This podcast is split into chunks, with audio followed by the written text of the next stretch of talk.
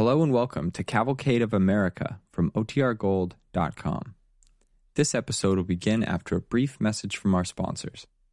When you need mealtime inspiration, it's worth shopping Kroger, where you'll find over 30,000 mouthwatering choices that excite your inner foodie. And no matter what tasty choice you make, you'll enjoy our everyday low prices, plus extra ways to save, like digital coupons worth over $600 each week. You can also save up to $1 off per gallon at the pump with fuel points. More savings and more inspiring flavors make shopping Kroger worth it every time. Kroger, fresh for everyone. Fuel restrictions apply. Starring Lynn Fontanne in The Printer Was a Lady on the Cavalcade of America, sponsored by DuPont, maker of better things for better living through chemistry.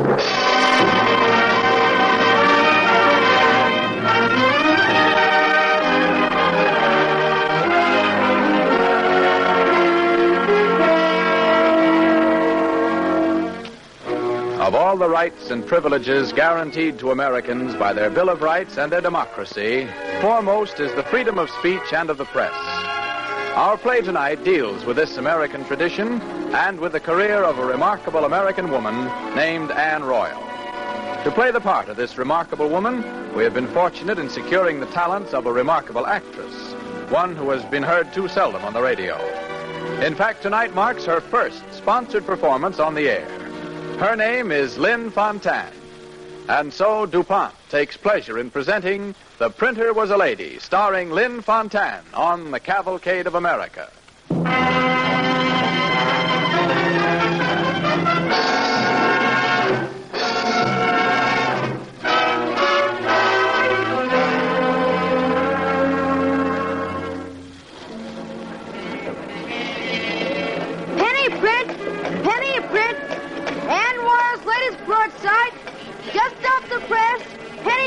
People laughed at Anne Royal.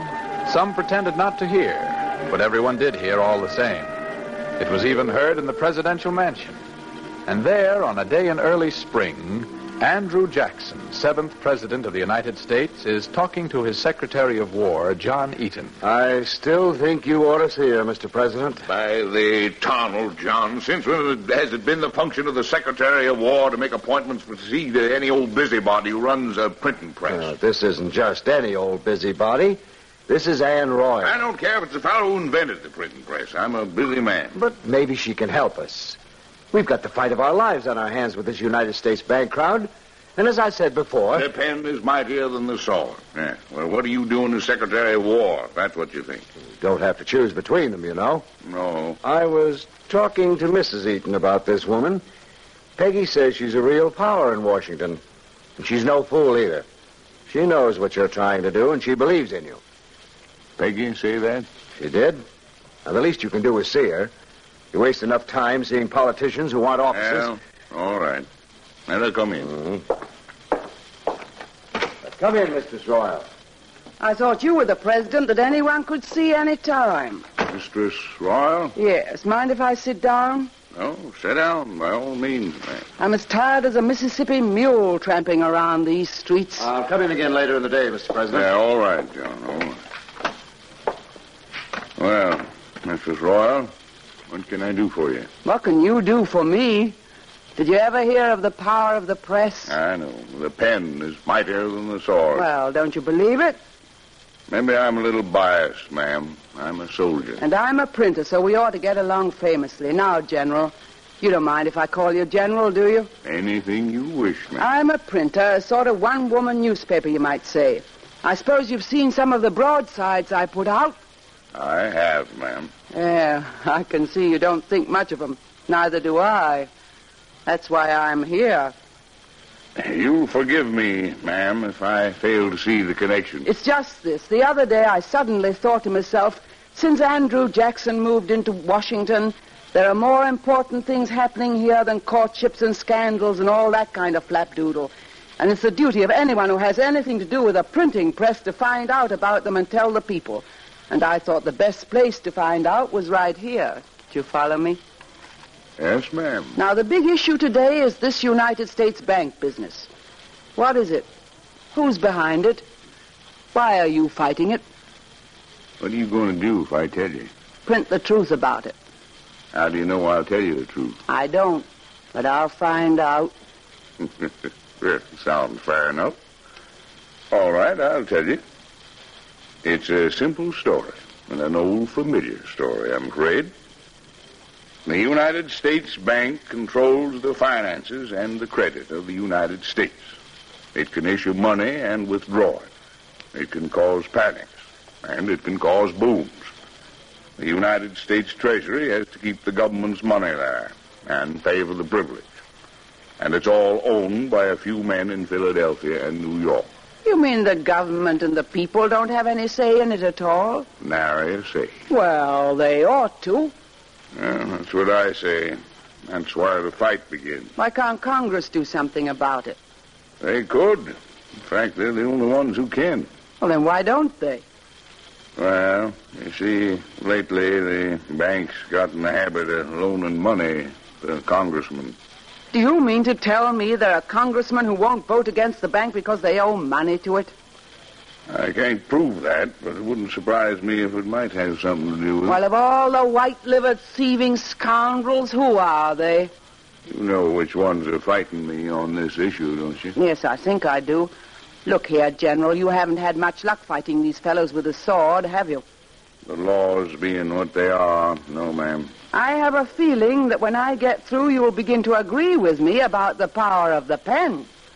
It'll have to be a mighty sharp pen, ma'am. It is, General. It is.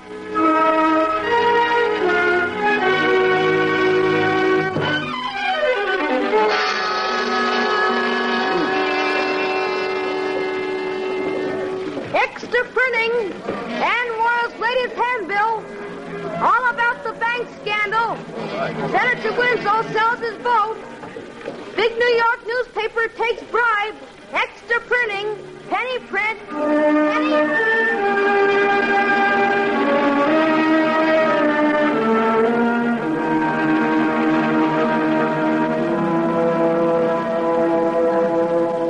And these gentlemen sit silently by while the pa- bank impoverish and bankrupts the very voters who sent them to the halls of Congress.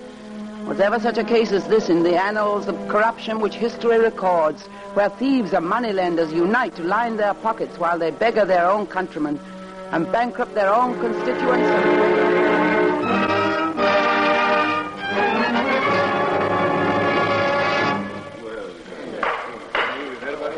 Mr. Speaker, I demand an immediate public investigation of the affairs of the United States Bank.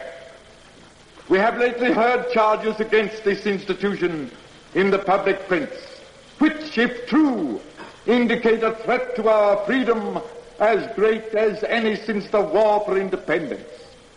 This issue can no longer be called a political quarrel.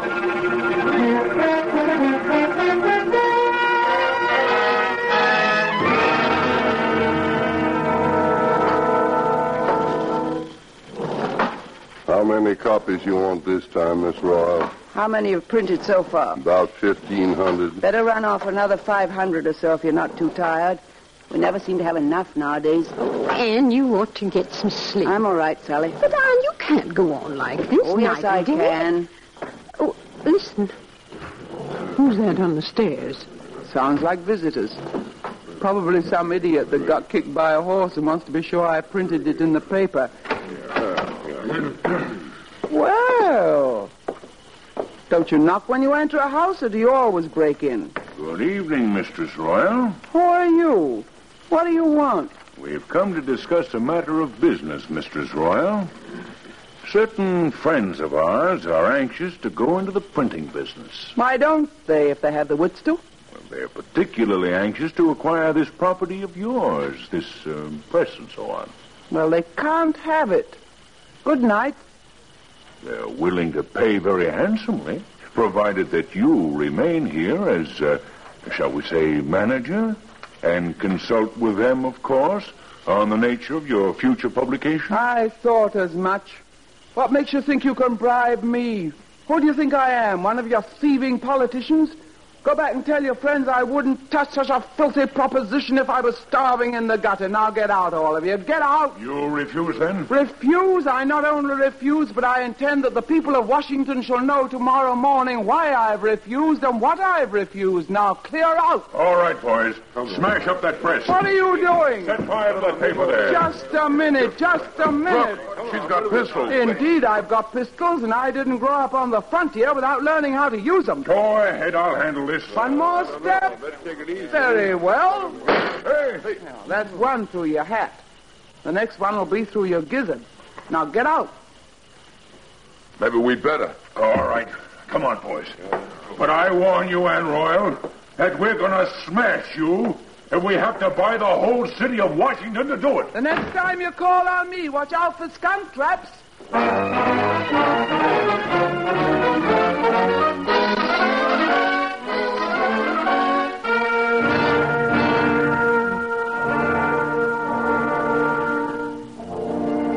Listening to The Printer Was a Lady, starring Lynn Fontanne on The Cavalcade of America, sponsored by DuPont, maker of better things for better living through chemistry. As our play continues, Anne Royal, in her print shop, is listening to strange sounds which have assailed her ears of late from the floor below. Sally, how can a woman get out a newspaper with that going on all day and half the night? Now, Anne, I'm sure Mr. Sims and his folks mean all right. Why in the name of all that's frightful do they have to set up shop right under me? Now, worse things could happen. Nothing worse could happen. Anne, listen. What? They're coming up here. They are, they are.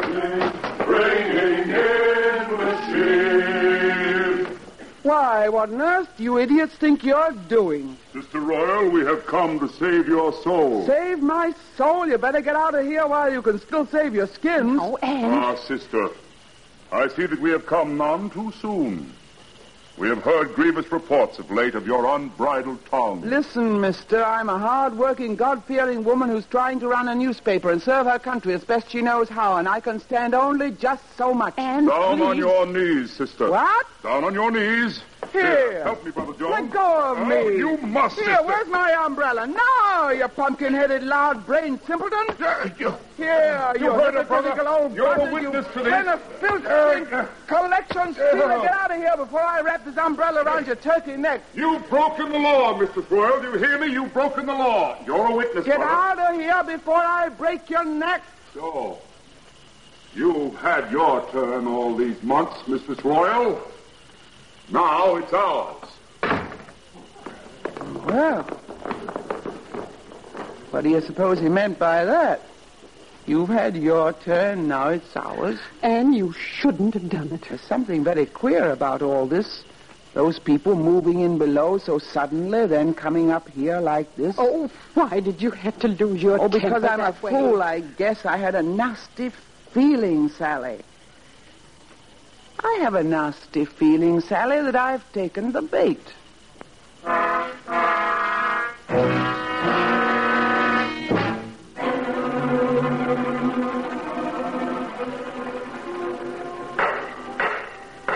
Hear ye, hear ye, hear ye.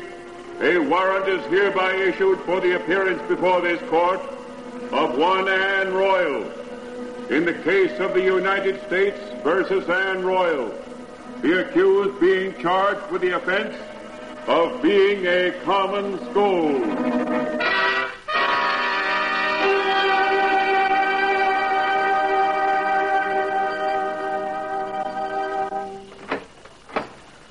Well, come in. Come in, Mistress Royal. Thank you, General Jackson. Well, it's a fine pickle you got yourself into now. Yeah, isn't it?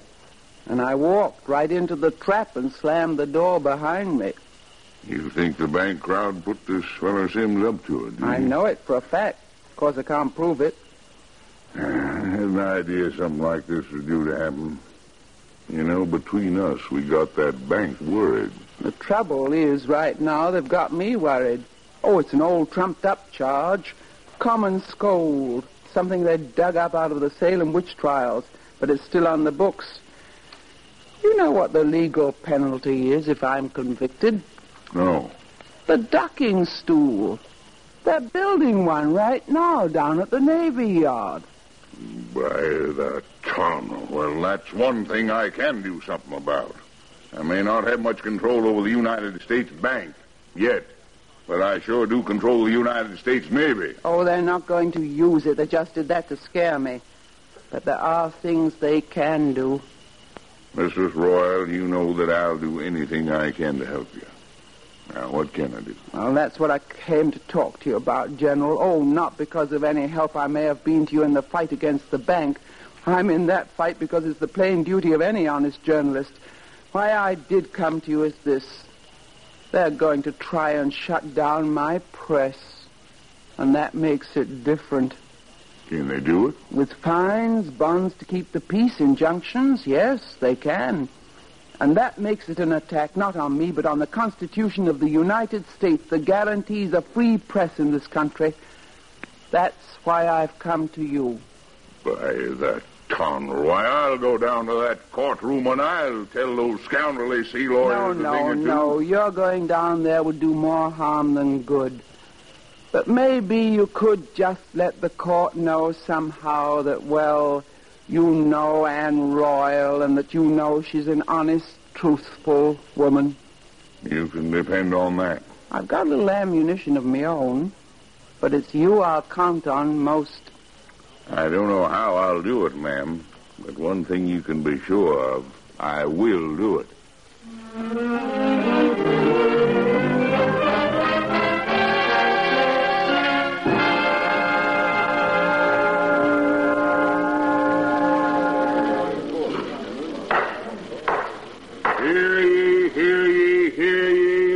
Federal court of the District of Columbia is now in Oh, session. Anne, I'm scared. Don't feel too chipper for myself. Look at that jury. Every one of them is hooked up with the bank some way. The clerk will call the first case. The case of the United States versus Anne Royal. The defendant is charged by the people of the United States with being a common disturber of the peace, a common brawler, and a common scold. How does the defendant plead? What do you think I plead to such nonsense? Not guilty. Please, Mistress Royal, Order. Order in the court. The prosecutor will call the first witness. Mr. Alexander Sims to the stand. Raise your right hand. You swear to tell the truth, the whole truth, and nothing but the truth, so help you God? I do. Mr. Sims, you are a minister of the gospel, are you not? I am. He's no more a minister than I am. Order. Mistress Royal, I must caution you against such outbursts in this court. Proceed, Mr. Royal. And on the day the warrant charges, you visited Mistress Royal with certain others at the place of her business, did you not? I did. And was it at that time that she used the vile and abusive language of which you complained? Indeed it was, sir. What did she say? Well, I... Go on, go on. Tell them. They'll see that much is true anyway. Mistress Royal. Well, uh, she said I was a lard-brained simpleton and a hypocritical old buzzard. a pumpkin-headed penny-filching collection stealer. Please, Mistress Royal. The defendant must not interrupt the testimony. That will be all, Mr. Sims. Does the defense wish to cross-examine? Go on. Go on. Ask him what I told you to. But, Mistress Royal, it's not admissible as evidence. Then I'll ask him. Acting as my own attorney, Your Honor, I'd like to ask the witness just one question. Proceed, Mr. Royal. Mr. Sims, did you or didn't, didn't you recently acquire five shares of stock in the United States Bank? Why, yes. I object. The question is completely irrelevant to the indictment. Objection sustained. Irrelevant, is it?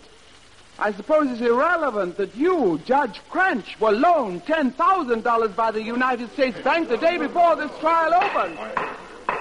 Mistress Royal, One more such outburst, and I shall hold you in contempt of court. But it's true, and you may hold me in contempt of court if you like, for I have the most complete contempt for this court and everything it stands for.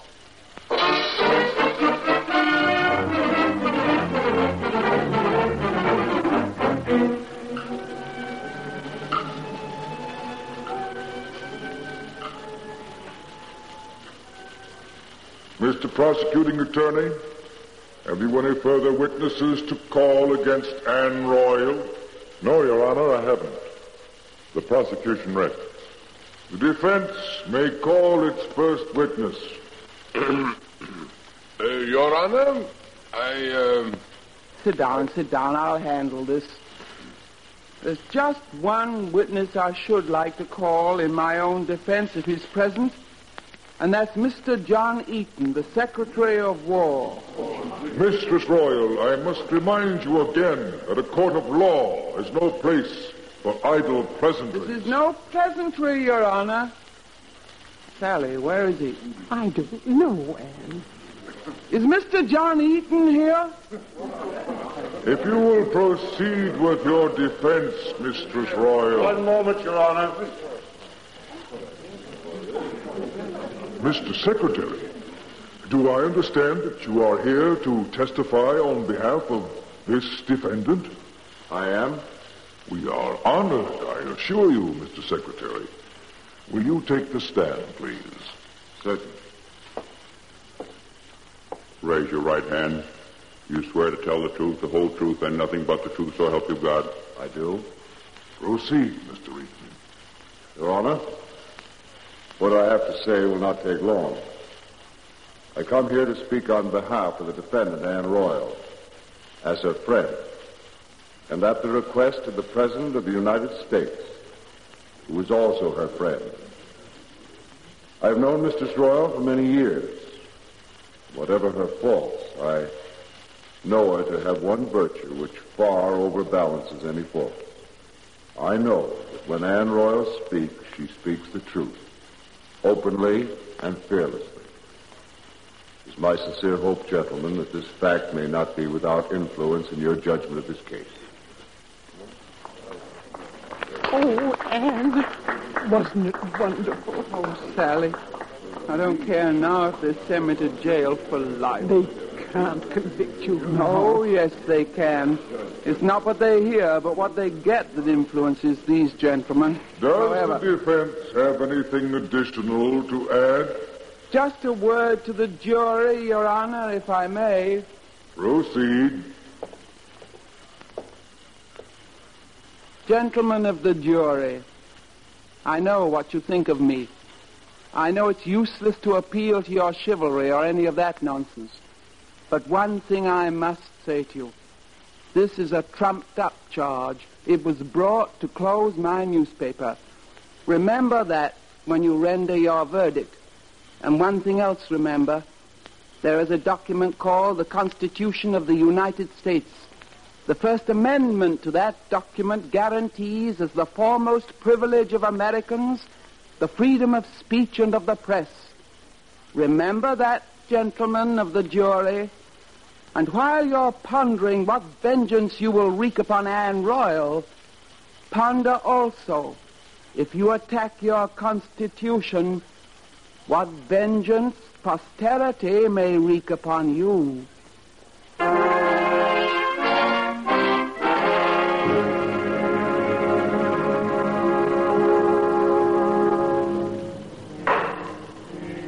Gentlemen of the jury, have you reached a verdict? We have. I'll find you the defendant, Anne Royal. Guilty or not guilty? Guilty.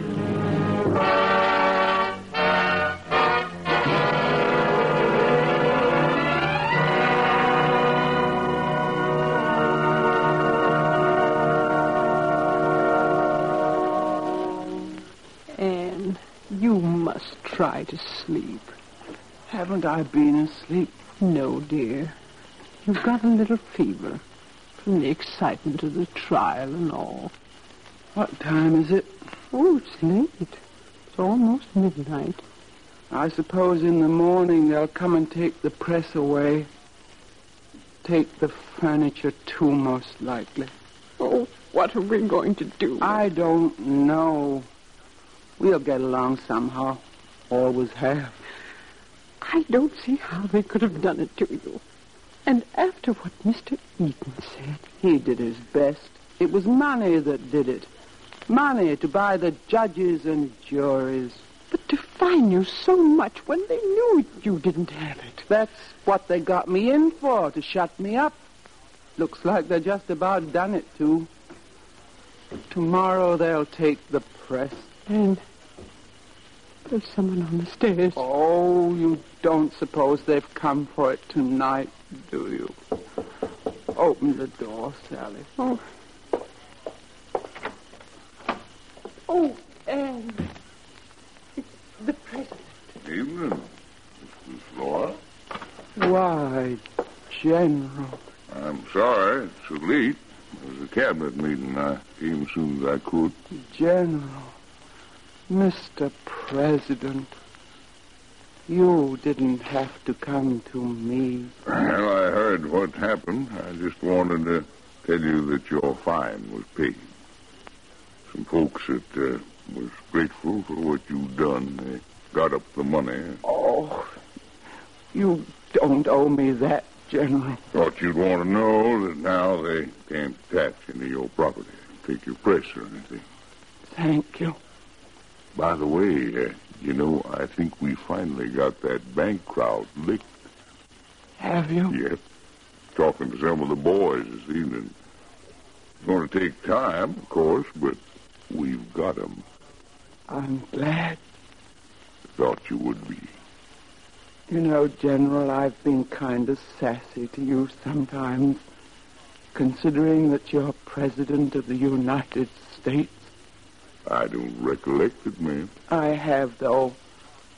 But you know it's just my way. I know. But, General, now that you've found me in a weak moment, I just want you to know that old Anne Royal thinks you're a really great man. Folks will remember you, General, for a long time. Thank you, Mistress Royal. I think folks will remember you, too.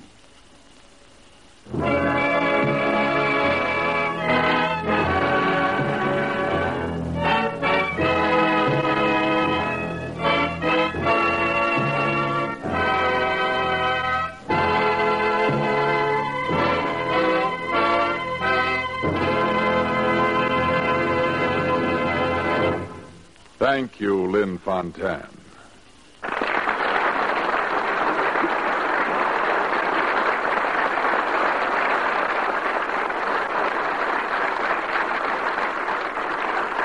Thank you, ladies and gentlemen. It had been my intention at this point on the broadcast tonight to say something about the work of the American Theater Wing. However, at the request of our government, and with a woman's privilege to change her mind, I'm going to speak of something that I'm sure Anne Royal would be printing columns about were she alive today. It's the need for salvage. Our government has asked us to mention it on our program tonight and to urge you to do your part in collecting such things as waste paper, scrap iron, old rubber, and other discarded materials so vitally needed today. The need for this salvage is vital so that industry can supply our armed forces and allies with what it takes to win a war. Please collect what you can. Start tomorrow. And when you have gathered it, do one of three things. Take it to a junkyard, call Boy Scout headquarters to collect it, or send it to the local salvage center. Industry needs these things to help win the war. Please contribute what you can now. Thank you. Thank you, Miss Fontanne. And now, news about next week's program. Our star will be Raymond Massey. Our play, A Tooth for Paul Revere, one of Stephen Vincent Benet's famous short stories, adapted for radio by Mr. Benet, especially for Cavalcade.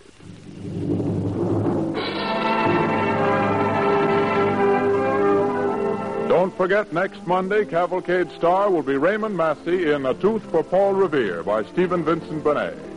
Our play tonight was written especially for Miss Fontanne by Robert Richards. Appearing with Miss Fontanne was John McIntyre as Andrew Jackson. The orchestra and original musical score were under the personal direction of Don Voorhees.